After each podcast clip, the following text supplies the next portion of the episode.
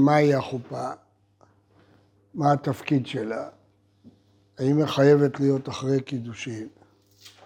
האם יש מצבים, מצבי ביניים, שזה חופה לעניינים מסוימים, ולא חופה לדברים אחרים? המילה חופה מוזכרת בתנ"ך, בקשר לחופת חתנים, במשל של השמש, והוא כחתן יוצא מחופתו. אז זה היה מוכר המושג הזה חופה, אבל לא ברור מה הביאור שלו.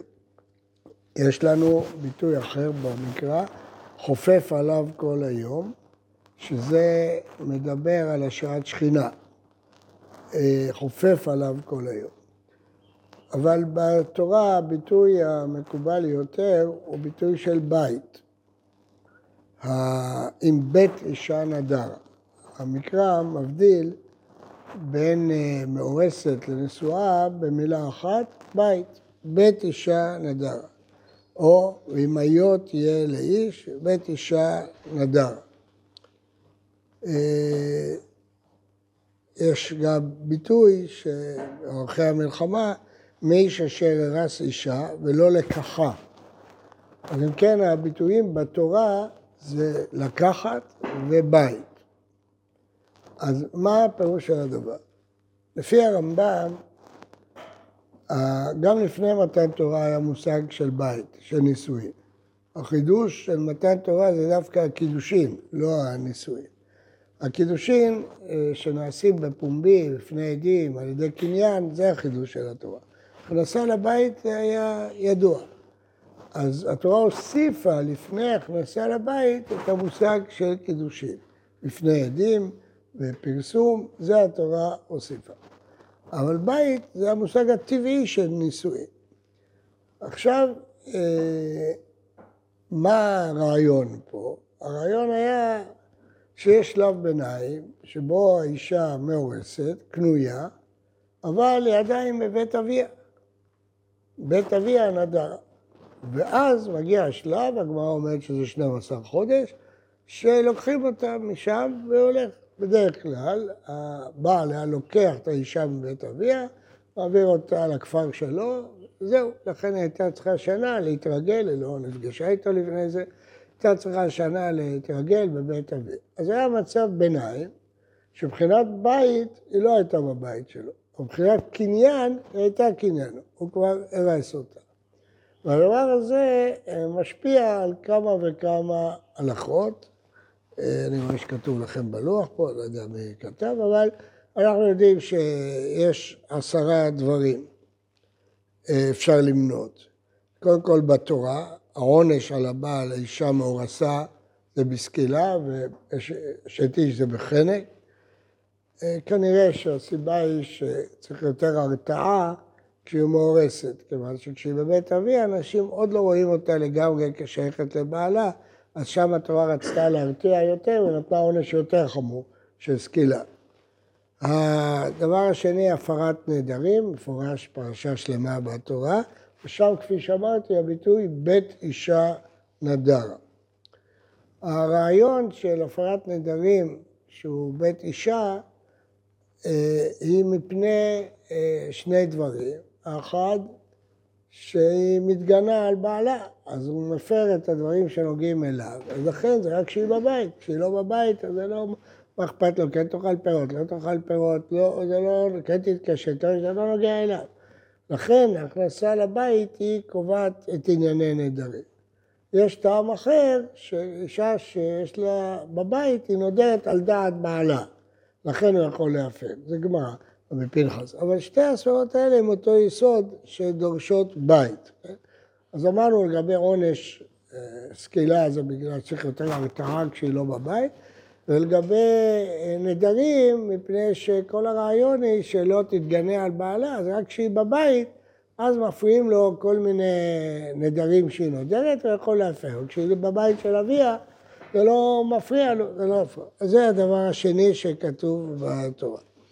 הדבר השלישי, כבר הזכרנו אותו, חזרה מאחרי המלחמה, שלקח, הרס אישה ולא לקחה, שם הביטוי לקחת.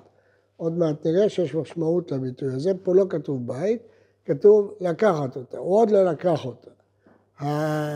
הביטוי הזה גם הוא מובן, כי ברור שהעגמת נפש כשהאוסין ועוד לא נשאה, ואם נשאה המצב הוא יותר גרוע, כפי שהגמרא אומרת, אז זה פשוט לא צריך לבאר.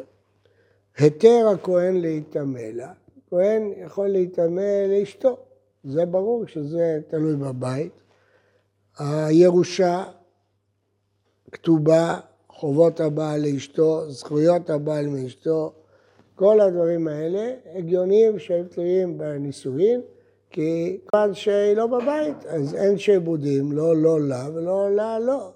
אין שעבוד לה, היא לא משועבדת לו לשום דבר, והוא לא משועבד לה לשום דבר, כל עוד היא בבית אביה. שעבודים מתחילים בבית. הירושה אותו דבר, בית. דין סוטה גם כן משתנה בין ארוסה לנשואה, ודין של כהן גדול ביום הכיפורים, כיפר בעדו ועד ביתו, גם זה תלוי בבית. אז, אז כפי שראינו, רוב העניינים קשורים לבית ולקיחה, ובאמת הניסוח של הרמב"ם הוא חד וברור, שנישואין יקרחנה לביתו ויתייחד ויפרישנה לו. שימו לב, שלושה דברים. צריך להכניס לבית, וצריך להתייחד, וצריך להפרישנה לו. מה הפירוש? אם הוא חי איתה בבית, אבל לא מפרישנה לו, לא תחליט להתחתן איתה, אז הבית לא עושה נישואין. אז לכן הרמב"ם מדגיש שלושה דברים. נישנה לביתו, ויתייחד ויפרישנה לו לנישואין. אז שימו לב, בית זה לא אוטומטית נישואין. ההכנסה לבית לפי הרמב"ם כוללת שלושה דברים. בית, ייחוד ויפרישנו.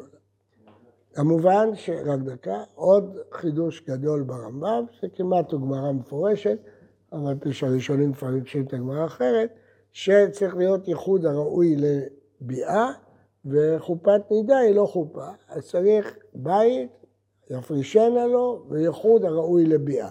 כן, מה רצית לשאול? לא שמעתי? מה מדויק מהפרישנה בבית? שאם סתם בחור חי עם בחורה, זה לא, זה שהם בבית, זה לא נקרא שהם נשואים. בחור אבק, חי עם בחורה אבקה, אבל לא מתכוונים להתחתן. הוא לא הפריש אותה.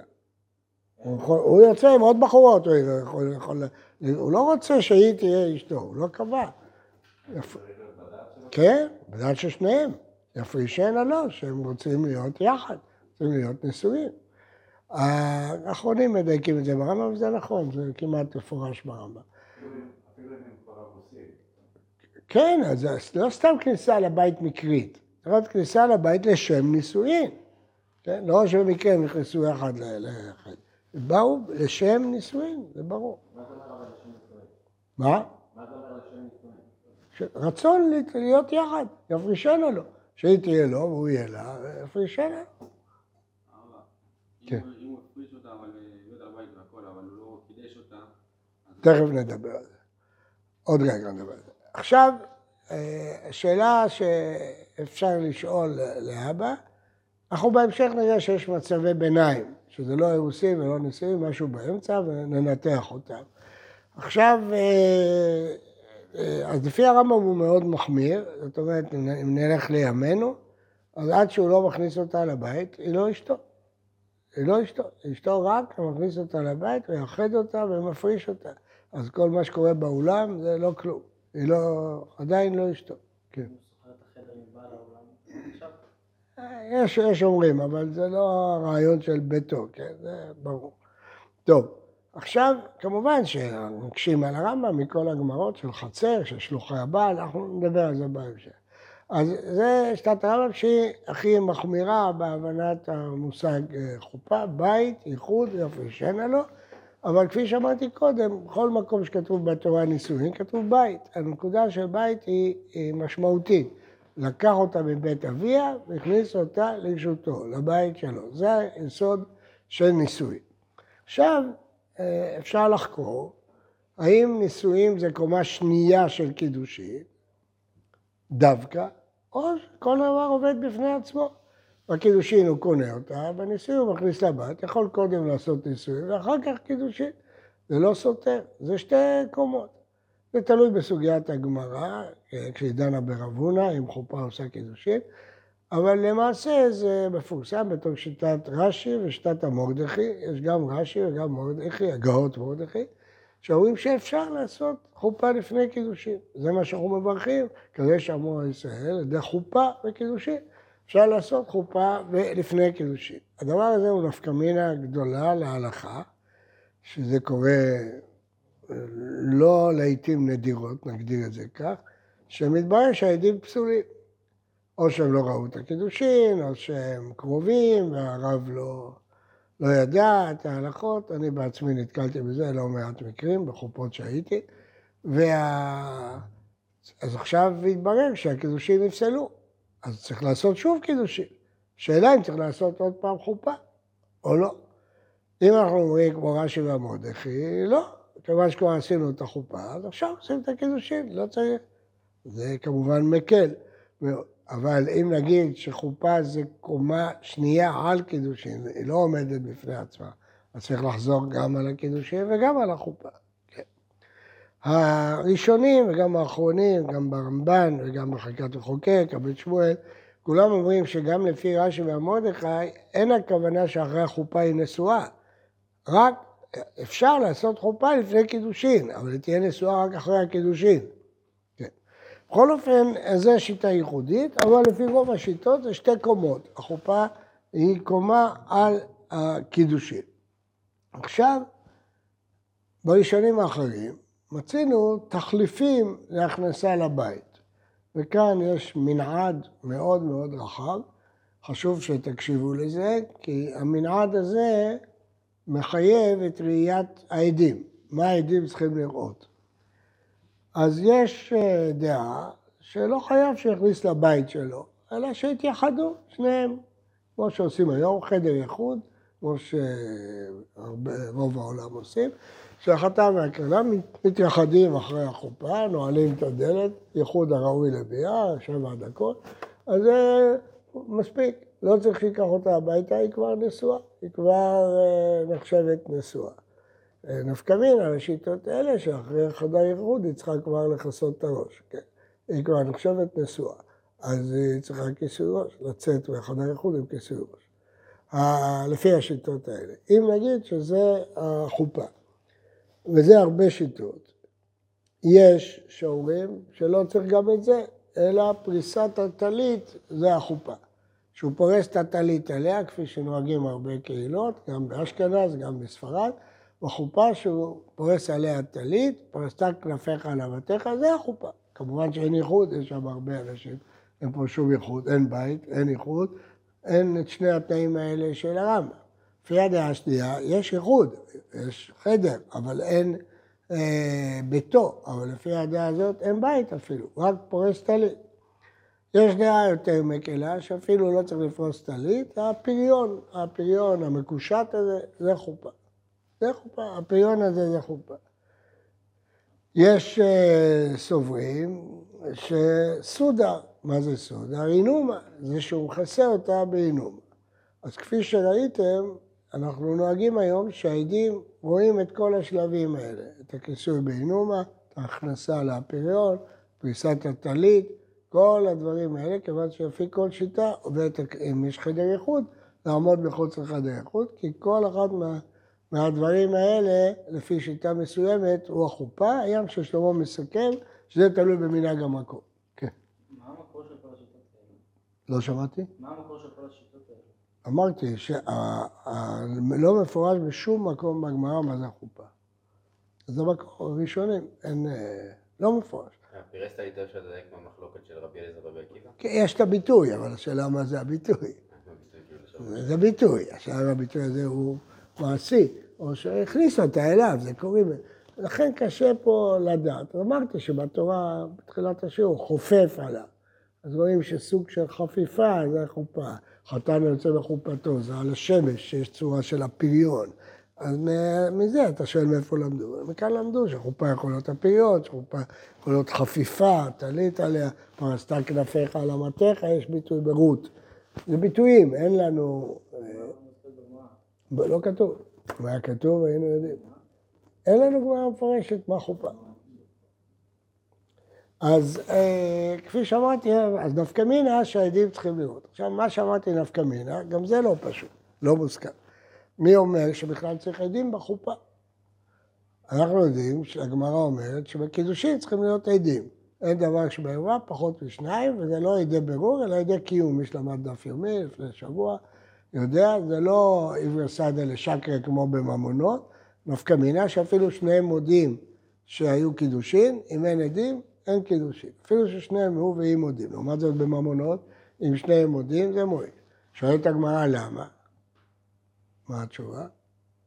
למדתם דף יומי, לא למדתם? מה התשובה? למה שניהם מודים בממונות זה מספיק, ופה זה לא מספיק? נו, אז למה פה זה לא מספיק?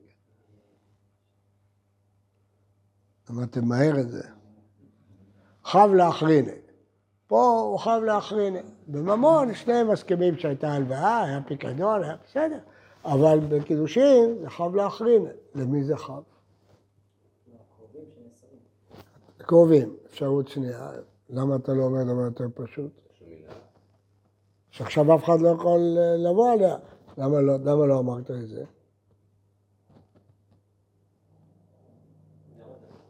כי מי אומר שיש זכות לכל אחד לקדש כל אישה? זה זכותה, מה זה חייב לך? אני, אני חייבת לך משהו, אני חייבת לאפשר לכל העולם להתקדש איתי? אני לא חייבת, לכן אי אפשר לקרוא לזה חייב לך. כך אומרים הראשונים.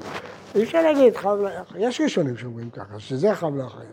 אבל אומר רשב"א, האישה לא חייבת להתקדש לכל אחד. אבל קרובים, זה חייב לך, בזה שאת מתקדשת, אחותה לא יכולה להתקדש. אחותה, ודאי שיש לה זכות להתקדש איתו, ואת מונעת ממנה את הזכות הזאת. אז אולי שתיכם שקרנים, ואחותה יכולה להתחתן איתו, ובגלל ששתיכם משקרים, כדי למנוע ממנה להתחתן, אז אי אפשר להגיד פה דעת בעל דין, ושתיכם מסכימים. לכן צריך עדים, ככה גמרא אומרת. אז זה עדי קיום. נו, עכשיו תחשבו טוב, אז לפי הסברה הזאת, האם בחופה צריך עדי קיום? לא, כי כבר נעלמה הסברה שחייב להחריד.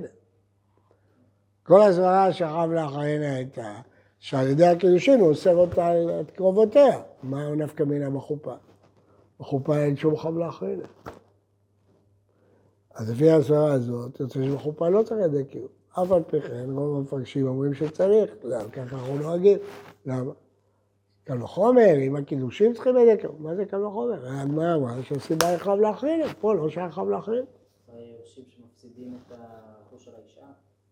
הוא חייבת משהו למישהו, מה? היא חייבת לתת לה את הראשה שלה. אולי כהן שצריך להתחתן איתה, אם הוא יגרש את הפשיעה מוצאה... כהן יכול להתחתן עם ראשה מיוסית? חזר חלילה. אפילו בגט התנאי הוא לא יכול להתחתן. גט מיוסית, ודאי שלא. אז זאת הסברה של חייב לאחרינה. אם אתם רוצים קצת מקורות, אני אגיד לכם... הראש בסוכה והטור בסמך בית אומר מקום לשם נישואין אפילו לעיני כל, לפי שהוא חופף עליה. האיתור אומר הפריון, ויש לו ראיה מירושלמי. סודה רבית יוסף אומר, בסימן סמך א', כיסוי ראש אומר המהרי"ל, הכיסוי של האינומה. יש אומרים זה שמוליכים אותו מבית כנסת אחרי התפילה יחד עם תזמורת, זה ה... זה החופה. אז אתם רואים פה שיש מנעד, כמו שאומרים. אבל צריך להעיר על זה, שבאלמנה זה לא ככה. באלמנה המפורש בתוספות ביומא, זה הכוח מירושלמי, שרק בביאה. נפקא מינה שאסור לחיות עם אלמנה בפעם הראשונה בליל שבת. בתולה אפשר וכזה קניין. אולי זה החוב לאחרינה. טוב, אז זה אם כן הנפקא מינות. עכשיו, דיברנו על חופה שאינה ראויה לביאה, לגבי ידי ייחוד, בואו נגיד לכם את המקורות שתוכלו למצוא את זה. זה מה שאני מחפש לך. תוספות רי הזקן, דף י' עמוד ב', מופיע לכם בגמרא שלכם, הוא אומר שצריך ידי קיום גם בחופה, וכך כותב אבני מילואים, סימן למד ח' סעיף י"ז, תכתבו את זה, זה חשוב. למד ח' י"ז. לעומת זאת, אבני נזר בשין צדיקה אומר שלא צריך. כי זה לא חייב להחרינה, ולא צריך לזה איכות בחופה. זה נפקא מינה גדולה להלכה. מה המקור שהבאתי לפני אבני נזר? הם אומרים קל וחומר. אה, מקור שהבאתי? הבאתי יגיע זקן. אה, אבני מילואים. איזה? הקצות. איפה? מיד אני אגיד לך.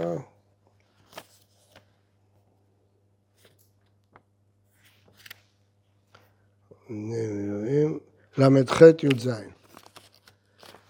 עכשיו נדבר על בעיה קשה, לפי כל הראשונים. יש משנה מפורשת בכתובות, כמובן, מסר האב לשלוחי הבעל, הרי ברשות הבעל. הלכו שלוחי האב עם שלוחי הבעל ברשות האב, מסר האב, רואים שלא בית, לא ייחוד, לא הפריון, לא טלית. לא סודר, לא שום דבר, רק שהאבא מסר לבעל. זה מתאים למילים שראינו במלחמה, לא לקחה, הוא לקח אותה. אפילו לא הוא, השליחים שלו. אבל אין פה בית, אין פה ייחוד, אין פה הפריון, אין פה סודר, אין אינומה, אין שום דבר. רק השלוחים, עשו לשלוחים, בכלל הבעל לא נמצא שם. וגם לא כתוב שחדים. או, מה הפירוש הרד? אתה אומר שזה רק מה שאתה עושה, אז אתה אומר כך. אז הרעיון שהראשונים כותבים, האם מה שהמשנה אומרת זה לכל דבר או לא לכל דבר. אז זה מצב ביניים, והגמרא בדף ממ"ח עמוד ב' דנה לאלה עניינים מועילה המסירה כחופה. הגמרא מביאה מחלוקת ממ"ח עמוד ב' ורב ורב אסי לגבי תרומה. בהמשך היא מביאה את דברי שמואל, שמועיל לעניין ירושה. את דברי ריש לקיש, זה מועיל לעניין כתובה, שאם תמות ותנסה, כתובתה מנה. אחר כך היא מביאה ברייתא כדברי שמואל. אז אם מדברים לגבי תרומה, אז זה לא בעיה כל כך, כי בעצם ארוסה בת ישראל אוכלת, למדתם, אוכלת בתרומה. רק כל הבעיה שבה תשקה את אחיה, ברגע שהיא יצאה מהבית, היא לא תשקה את אחיה. כן, נכון. לכן אפשר להסביר פה את הסוגיה בתרומה, פשוט. שאם אתה עכשיו תשקה את אחר כבר אולה, אז כשהיא יוצאה מהבית, אין כבר חשש שתשקה, והיא ארוסה יכולה לאכול בתרומה, אז אין שום ראייה שזה חופה. זה מי שאומר את זה לגבי תרומה. מי שאומר את זה, ואז זה תלוי במחלוקת, אם זה בסימפון או דינה. ירושה וכתובה, אז זה גם כחידוש. אז רש"י אומר שגבי ירושה, האב מוחל מחמת קירוב הנישואין. רש"י הרגיש בבעיה. שאין פה חופה. אז הוא אומר, אבא מחל על הירושה. הוא כבר רוצה למסור אותה על הבעל, מבחינתו כבר הוא ויתר על הירושה, מחילה.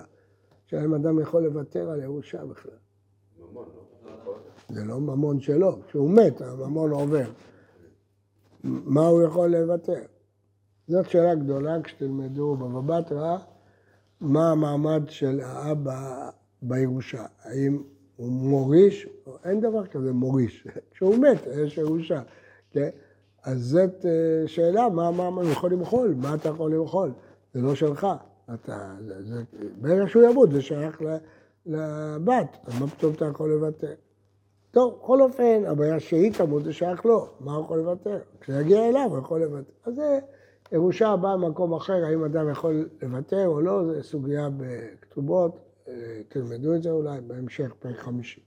אז בכל אופן זה מה שרש"י מסביר, שזה מחילה. אבל שוב, זה לא קשור לחופה. אז תרומה, הסברנו, זה בכלל לא קשור לחופה, כי ארוסה אוכלת בתרומה, רק קשור אם יש גזרה או אין גזרה, ולפי הטעם של להאכיל החיה, אין גזרה כשהוא מסר אותה. ירושה, אמרנו מחילה. לגבי כתובה, אומר רש"י גם אין בעיה, כי כתובה מאתיים זו תקנת חכמים, זה לא מהתורה. שנת רש"י. ואחר המסירה לא תקנו חכמים מאתיים. אז זה קל, אם זה תקנת חכמים. ככה שתת רש"י, שתת ראשוני סברה, שכתובה זה דאורייתא. מה? ראשוני סברה צוברים שמאתיים זוז דאורייתא. כשתהיה בחתונה הבאה, תקשיב כשאומרים את הכתובה, יש לך חזי לחי, יש לך חזי לחי מדאורייתא. אז חכמי סברה דברים מדאורייתא, זאת תירוץ של רש"י לא קיים. אבל... מה? כן, אני חייב להסביר. אבל המאירי אומר, יש גם דינים דאורייתא. אז כל מה שאמרנו עכשיו, ניטרלנו אותה דאורייתא. המאירי אומר שיש דברים דאורייתא שהמסירה אה, קובעת. אה, והוא כותב שהמסירה לעניין כתובה, מציאה, טומאה, לא קובעת. זה לא בית, זה דווקא בביתו, ירושה, בית קובע. טומאה, בית קובע. פר בעדו בעד ביתו, לגבי כהן גדול, הבית קובע. אבל לגבי העונש האישה היא זינתה, ולעניין הפרת נדרים, שם המסירה קובעת. גם בדעת הרמב"ם זה ככה נראה, אני אוכיח לכם. הרמב"ם אומר שחופת נידה אינה עושה נישואין. כולם מקשים עליו מפה, שהוא מסר האב, אנחנו יודעים אם היא נידה, לא נידה, בכלל לא התייחד איתה. השלוחים הוא מסר. אז ודאי שלא הייחוד הראוי לביה, הבעל בכלל לא נמצא שם. בכל זאת הדבר מועיל. אומר בית יעקב בכתובות, שזה דין מיוחד שגבי עצם היציאה לרשות הבעל בבוגרת, ברגע ששלחו אותה, לא. לעניין התחייבויות ממוניות, מודה שמספיק הכנסה לרשותו. מה שהרמב"ם דרש ייחוד הראוי לביאה, זה רק לעניין ייחוד של נישואים, לדברים שאמרנו קודם, טומאה וכן, אבל לעניין חלק מהדברים לא, כבר חל, כך אומר הבית שמואל, כך אומר בית אחרים, כלומר שיש מצב ביניים. לפי מה שאמרתי בהתחלה, לא, בדאורייתא זה כלום, זה לא חופה. אבל לעניינים דרבנן זה מועיל, לגבי תרומה, לגבי כל הגזרות דרבנן מועיל. אבל לפי מה שאני אומר עכשיו, במאירי, ברמב"ם, לא, בתוך הדין דאורייתא יש מצבים שמועיל מסירה, גם אם זה לא ראוי לביאה, ויש לו איש שצריך רק אה, לידה. אז זה דבר מעניין מאוד. אה, עוד מעט תגיד לכם דבר מבריק בקשר לזה. יש עוד מצב ביניים, והגיע הזמן ולא ניסית, אוכלת משלו ואוכלת בתרומה, שוב פה זה לגבי תרומה, אבל גם לגבי הפרת נדרים, הגמרא מעלה הדרה שמפרת נדריה. אז כותב הר"ן, כשהגיע זמנה להינשא ולא נישאת, כיוון שחייב בעלה בבזונותיה, חשבינה לה כנשואה לקצת דברים, אף על פי שאינה בבית בעלה. אז זה מאוד מאוד מעניין, שברגע שיש חיוב מזונות, אז יש לו גם זכויות, והאישה למרות שהיא לא בביתו. אז יש לכם עוד מצב ביניים פה. הדבר הכי מעניין במצבי ביניים האלה זה ייעוד, בקידושי ייעוד. בייעוד הגמרא מסתפקת אם ייעוד עושה נישואין או ייעוד עושה אירוסין. ייעוד זה כסף, כסף קידושין, העבודה שלה, או מראש כשהכסף שהוא קנה אותה, או הפרוטה האחרונה של העבודה. מה פתאום זה עושה נישואין? מה פתאום יש דעה שייעוד עושה נישואין? איפה החופה? אומר הרדב"ז, דבר מבריק. הוא אומר שהשפחה שונה מארוסה. למה? איפה היא נמצאת? בבית שלו. היא כבר בבית שלו. כל מה שחסר זה האירוסין. זה הפוך. נערה רגילה היא אצל אבא שלה. אתה עושה אירוסין, אתה צריך להכניס אותה הביתה. פה היא כבר בבית. כל מה שהוא צריך, שתהיה אשתו ולא שפחתו. אז ברגע, זה נקרא, זה חידוש גדול של הרדב"ז. גם לשיטה שאומר שצריך שהחופה תהיה קומה מלאכית. כן, הנה. זה כמו אומרת, נקרא איתן כסף ראשון. תלוי, אם זה ראשון, אם זה מאות ראשונות לקידושין ניתנו. בכל אופן, אז אתה רואה פה שזה החופה, כבר יש חופה. אז יש לנו פה עוד דוגמה של חופה לפני קידושין. אבל לא כולם מסכימים לזה, הרמב"ם פוסק להלכה שהוא דרוסין עושה, למרות שהיא כבר ברשותו. אז זה עוזר. אבל זה לא עוזר. למה זה לא עוזר? שואל הפני יהושע, אבל זה פסוק בתורה. מה כתוב בתורה לגבי ייעוד? שאירע, כסותה ועונתה לא יגרע. הרי פסקנו שייעוד אירוסין עושה. אז מה זה שאירע, כסותה ועונתה לא יגרע? הרי ייעוד אירוסין עושה להלכה. אז למה שאתה? אומר הפני יהושע. באמת זה מצב מיוחד, כי כבר ברשותו. לא, זה לא אומר פרשה, זה אומר אבן העזר, אליו קוטלר, אחרים, שוב, את אותה שורה שאמרנו קודם. כיוון שכבר ברשותו, אז אמרת שייעוד אירוסין עושה, לעניינים מסוימים זה לא נישואין, אבל לעניינים מסוימים, שאירע כסותה ועונתה, הוא כבר חייב, כי היא כבר בבית שלו, אז הוא כבר מתחייב. אז אם יש לנו שלושה מצבי מניים. מצב אחד מסר האב לשלוחי הבעל, שיכול להיות שעניינים מסוימים זכאי, או שזה רק דרבנן. ראינו מצב ביניים, הגיע הזמן ולא ניסית, וראינו מצב ביניים מעניין מאוד של יירוד, שלמה דבר יירוד אירוסין עושם, כל זאת עניינים מסוימים, היא כבר נחשבת בביתו.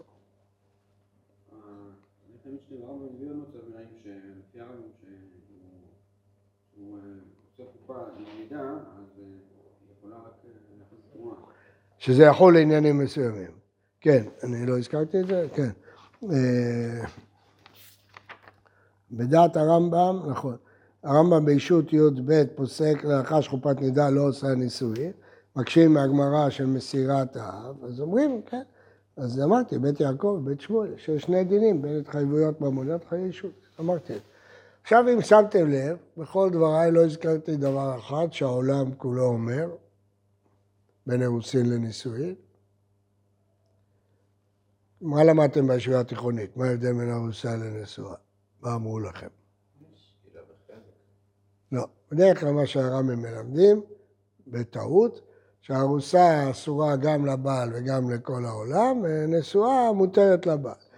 כלומר שהאיסור לבוא לבעל זה חלק, אבל אין לזה שום מקור מבוסס, יש איזה מקור, אבל לא, רוב המפרשים אומרים לא כך, שזה רק דין דרבנן, והראיה הגדולה מיהודה, שביהודה היה בעליה בבית אביה, אז ברור שזה לא לעניין ביאה, לא זה החילוק בין ארוסה לנשואה, ולכן לא הזכרתי את זה בכלל בגשימת רגע.